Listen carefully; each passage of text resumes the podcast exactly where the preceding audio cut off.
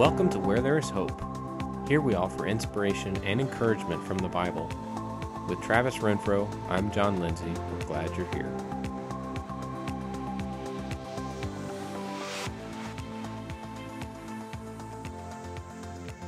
Feeling alone is a really terrible feeling. When you feel like it's you against the world, inevitably you feel like the world wins. John, you ever felt that way? You ever felt like you were just completely alone in something? Absolutely. Many, many, many, many, many times. Many times. I think it's one of the great tools that Satan uses is to make you feel like you're alone. Uh, and you know, sometimes it has really deep ramifications for people. Sometimes it's as simple as you know, you're having a bad day, but sometimes it, it takes you someplace darker. Um, you, people who deal with depression often feel like they are isolated. Uh, and we've seen within the world that those feelings of isolation can really manifest in some really awful things. And so, what I want to look at today is to, to look at this feeling of isolation uh, and what it feels like to be alone and, look at a biblical example of someone who felt that way and just try to determine uh, how legitimate is that feeling. So, for me, I mentioned depression. Um, several years ago, I guess it's been six, seven years ago now, um, I went through a bout with depression. Um, saw a therapist and, and, got things straight. But, you know, one of the things that was a consistency, a consistency during that season for me was feeling isolated. Um, and I was curious, John, do you know someone or have you personally gone through something like that where it was more than an overnight or a, a bad day or a bad weekend, where it was really a season, um, where they you either you or someone you knew um, clearly were struggling with that.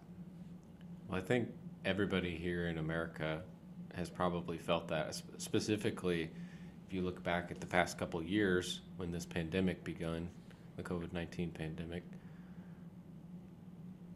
If you if you contracted it or you came in contact with someone, you had to isolate in your home for you know two weeks, three weeks, up to a month if things worked out poorly for you, which it did for us.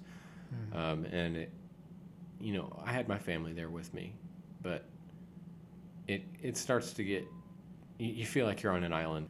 Yes, I've I've definitely experienced that in my life. Growing up specifically, where I had years where I felt like no one understood what I was going through.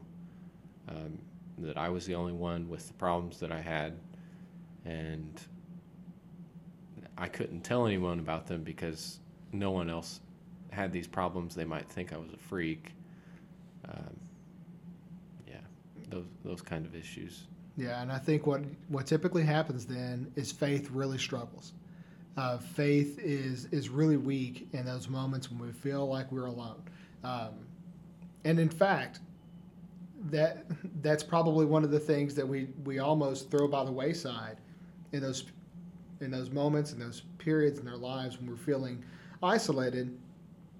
We feel like well I, I want to be maybe i need to be a more spiritual person.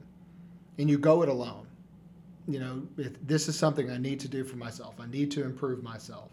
Um, and so in those in those times what I have seen and what I've, I've felt in myself is I will I will put in that work and then I'll become disappointed in other people who aren't doing what I'm doing at that moment. It's not that my work is better than theirs. Uh, I'm smart enough to recognize that, um, but only in hindsight. You know, at the moment, I'm like, man, why is so, why is no one else doing what I'm doing? So sometimes we're first of all, sometimes we're very bad about asking for help.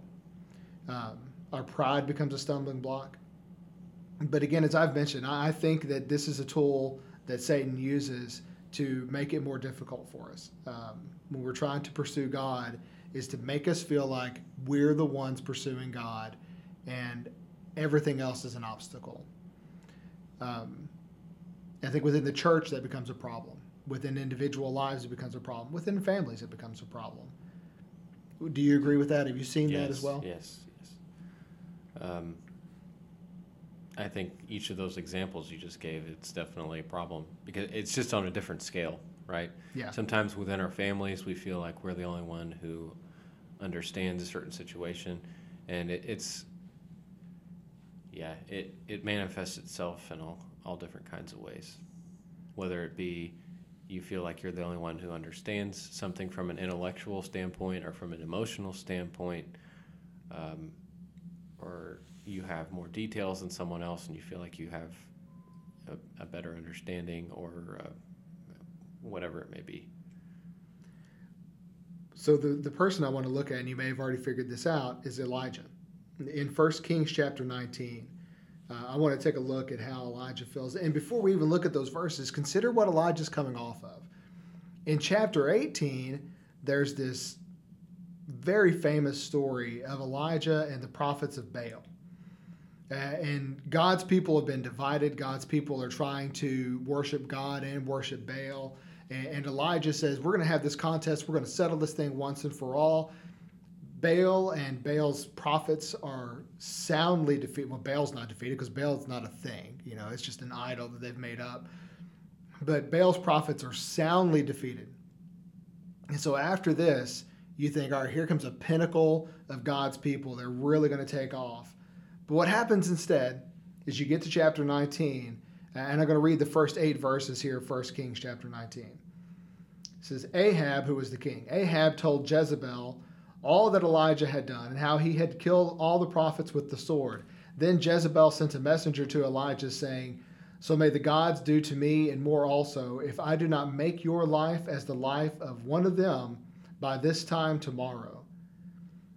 Then he was afraid, and he arose and ran for his life and came to Beersheba, which is, belongs to Judah, and left his servants there. But he himself went a day's journey into the wilderness and came and sat down under a broom tree, and he asked that he might die, saying, It is enough. Now, O Lord, take away my life, for I am no better than my fathers. And he lay down and slept under a broom tree, and behold, an angel touched him and said, Arise and eat. He looked, and behold, and there was at his head a cake baked on the hot stones and a jar of water. And he ate and drank and lay down again. And the angel of the Lord came to him a second time and touched him and said, Arise and eat, for the journey is too great for you. And he arose and ate and drank, and he went in the strength of that food forty days and forty nights to Horeb, the mount of God. Elijah comes off the pinnacle of his of his uh, prophet, his life as a prophet, defeating the prophets of Baal, leading God's people in what should be a resurgence of their faith. Instead, his life is threatened, and he has to run for his life. And when he gets to to Beersheba and he and he drops the servant off, he goes another day, and he asks to die. Why in the world? What is what has happened to Elijah that happens to so many of us, except that he was really confident, felt really strong, and the wind got taken out of his sails. And that's usually a precursor, right, to, to this feeling of isolation. This didn't go like I thought it was going to go. I didn't get what I thought I was going to get out of this. And so he ends up in a very dark place, wanting to die. And I'm going to read just a couple more verses and, and, then we'll get into a little bit more discussion. So in verse 9, he says, Then he came to the cave and he lodged in it, and behold, the word of the Lord came to him and said to him, What are you doing here, Elijah? And Elijah says, I have been very jealous for the Lord, the God of hosts, for the people of Israel have forsaken your covenant, thrown down your altars, killed your prophets with the sword, and I, even I only, am left, that they may seek my life and take it away. John, what would you say that Elijah is feeling if you could put it in a word or words? I'm very lonely. Um, he. I, I, this might be where you're going, but I know he's he seems very depressed and lonely. I mean, he's the only one, right? He yeah. tells God, "I'm the only one who's even trying here." God, I'm the only one who cares did Elijah single handedly kill all the prophets of Baal? No, no. What had happened there? He had, he had, he had, God had demonstrated God's power, had demonstrated that Baal was nothing. And Elijah tells the people, don't let a single one of these prophets get away. And Elijah didn't kill them, the people killed them. So Elijah has forgotten very quickly the reality of that situation. And you know, specifically, specifically with our spiritual lives, we forget very easily all the good that has been done. When the bad thing comes up, when the obstacle comes forward, we all end up saying, Woe is me, which is what Elijah's doing here. Is Elijah overreacting? Yeah, I think so, a little bit. Um, I, I really see a big application to my, my own life here that often when I come off, let's say, a spiritual high, I feel like I've done well for, you know, a week or two or however long. I've, I've had a great, um, I, I feel like I've done everything I could do in different circumstances, and then I make a mistake, and all of that previous stuff is just wiped out by my mistake. And Yeah. it's it's irrational.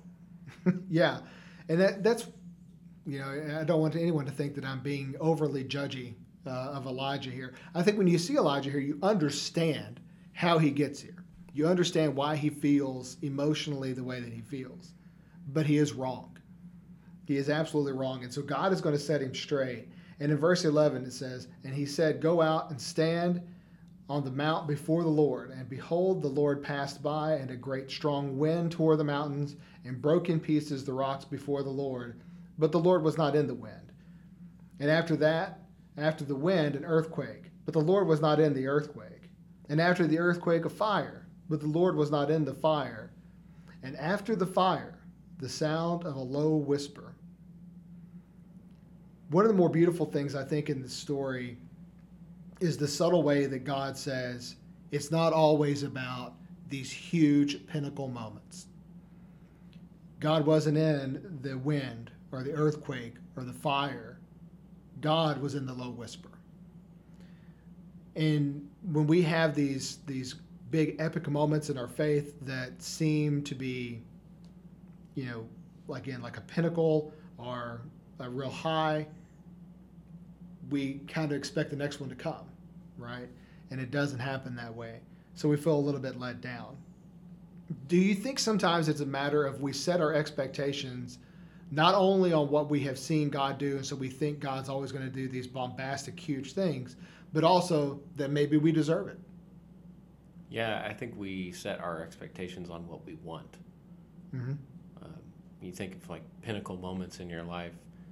Maybe you you wanted a better job, or you wanted a new job, or you wanted to have children, or or whatever it might be, and you have set your expectation on those things because that's what you want, but it may not necessarily be what's best for you. And you think of the application from parent to child. So Right, and and that's that's a great application.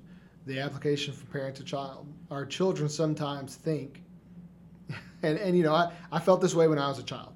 That you sometimes feel like our parents don't love us because they didn't buy us the you know the PS5 uh, or whatever that that newest thing is. You know, God, or my parents just don't love me enough. I guess for that. Um, I guess it, that's a terrific analogy. And so in our relationships with God, what what are those expectations? What do we want? Well, you know, God, I've, I've gone to church, I've prayed, I've you know, I've served you. I don't, you know, I don't do X, Y, and Z, or you know, whatever those things are that you think are are sinful things that cost you God's favor. You've done everything right.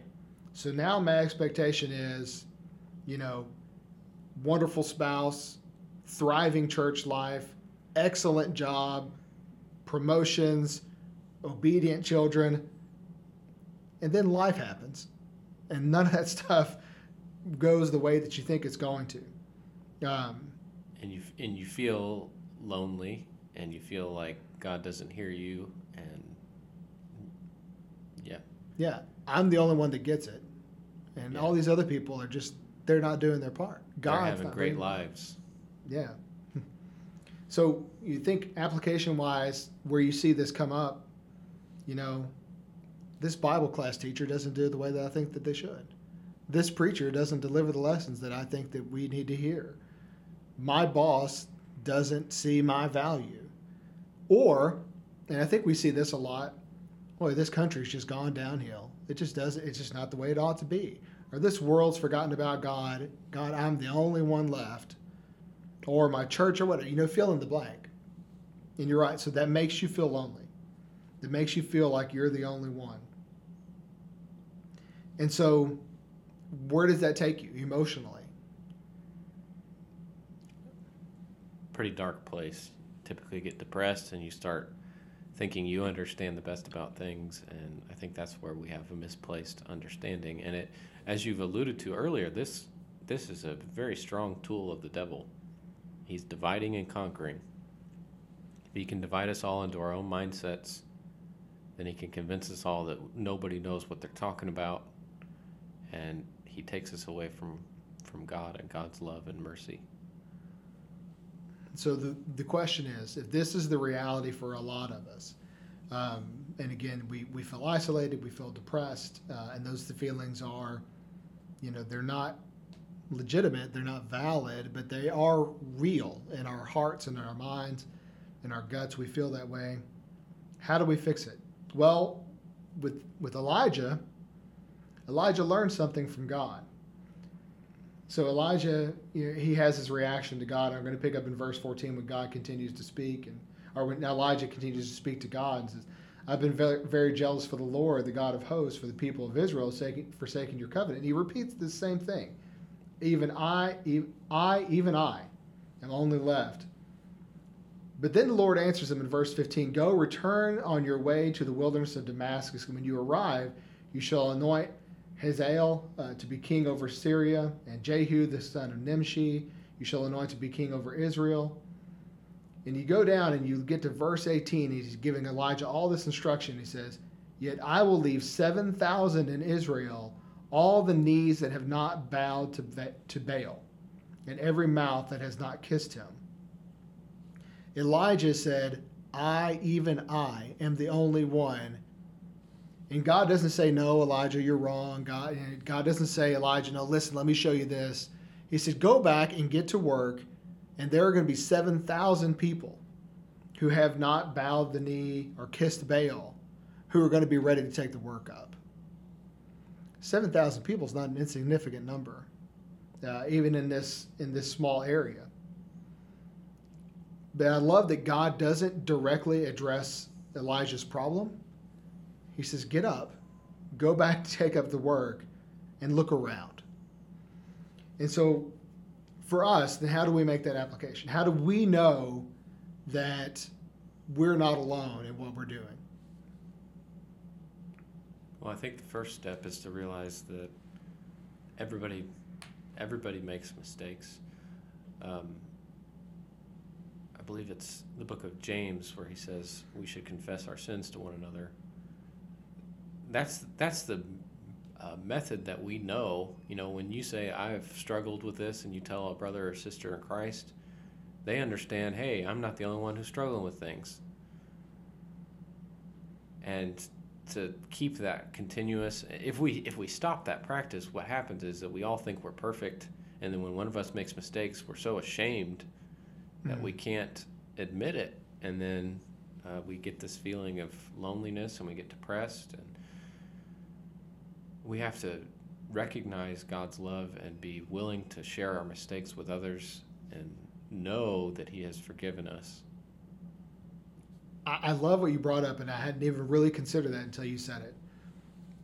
But I had pro- I had approached this thought with the idea of we become so prideful, so arrogant that we feel like we're the only ones who are doing what's right. And what you brought up is sometimes we we become so despondent and depressed that we feel like we're the only ones doing something wrong. And either tool is just as effective. You know, making you feel alone can come from either a, a place of pride or a place of depression. Um, but regardless, you feel like you're the only one. And what Elijah was going to, when Elijah went back to the 7,000 people who were faithfully serving God, I will guarantee you that there were some people in that 7,000 who felt like he did. I'm the only one doing this. And God says, Look around, look at your brother. He's doing it. She's doing it. and I think that's the idea is stop looking in the mirror and start looking around. That there are other people who are who are doing the right thing, who are serving God, or there are other people who are struggling um, the way that you're struggling. And so the, the key um, for us in, in how we interact with other people is what you've brought up. It's communication, it's vulnerability, it's honesty, it's candor. Uh, and when we do those things, when we're more honest with one another, that helps us to feel united. Um, in, is this something that we, well, I'll just, I don't want to make it as a large condemnation of people. Is that something that you feel like you've struggled with as an individual? Yes. Um, uh, at least from my perspective, I know that I've often felt that way. That if I make a mistake and then I think I look around and I think, well, none of these other people are making mistakes. Mm-hmm. Um, and then I, I, I spoke to some people about my mistakes, and everybody was like, "Oh yeah, I've I've struggled with that," and I was like, "But I felt so alone this whole time." And then in the same in the same boat, I've also felt the way that you're describing that, uh, and shame on me for feeling both of these, both you know, both the ways that I've described that. I see someone struggling with something, and I thought, well, I would never, I would never have that issue. They just have weak moral character or whatever, and shame on me for one not supporting that person in the way that I should have supported them, um, but two for even thinking and feeling those those things. That's not, you know, everybody has different circumstances in their lives. But I think for me, the the big thing here is to realize that we aren't alone, even when it feels like we're alone and it looks like we're alone, and Satan is telling us we're alone. God has told us we are not alone, and if we would just get back to work and look around, we can see that He's right. I also think, when you, especially when you approach this from a position of pride, it, it's made me think about Paul in the book of Acts in chapter 17.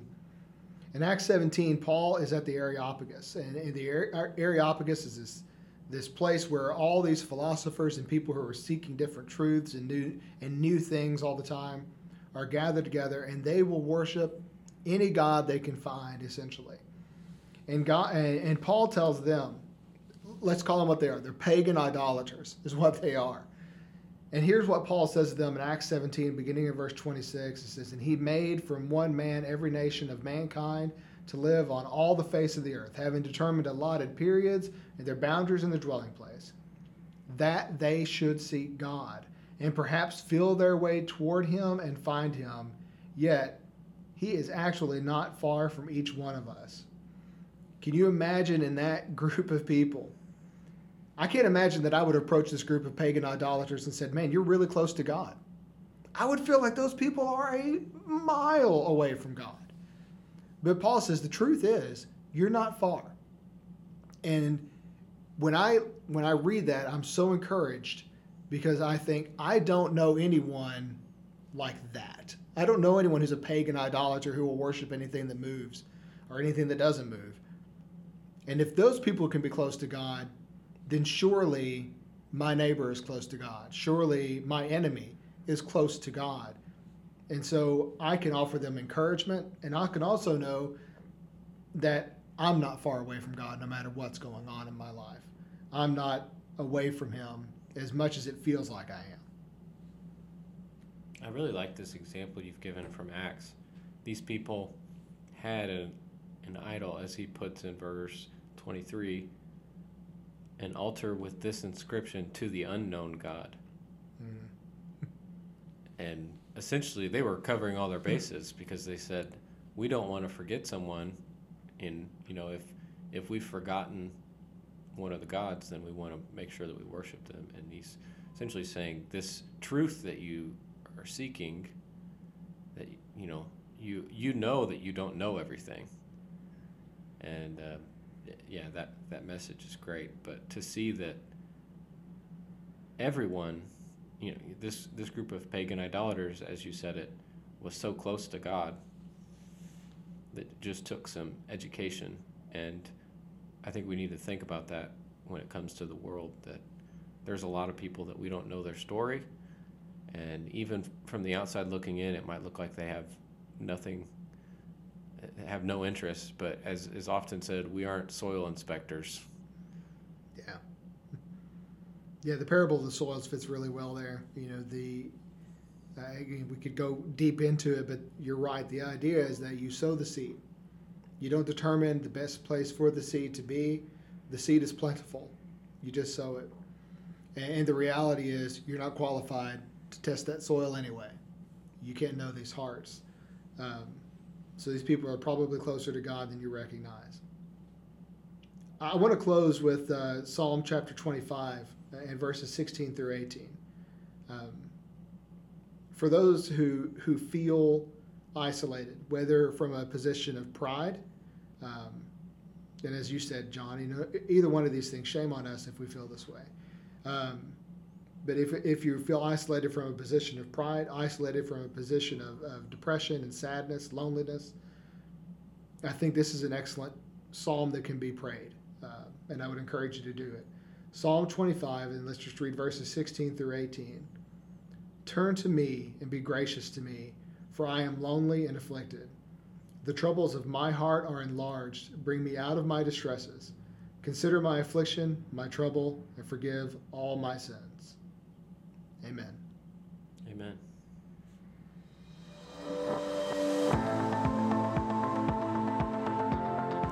Thank you for joining us where there is hope. It is our goal to share the hope and joy that we find in scriptures with you. If you like what you hear, please subscribe and leave us a review. You can email us at WTIHope at gmail.com. Lamentations 3:24 The Lord is my portion says my soul therefore I will hope in him.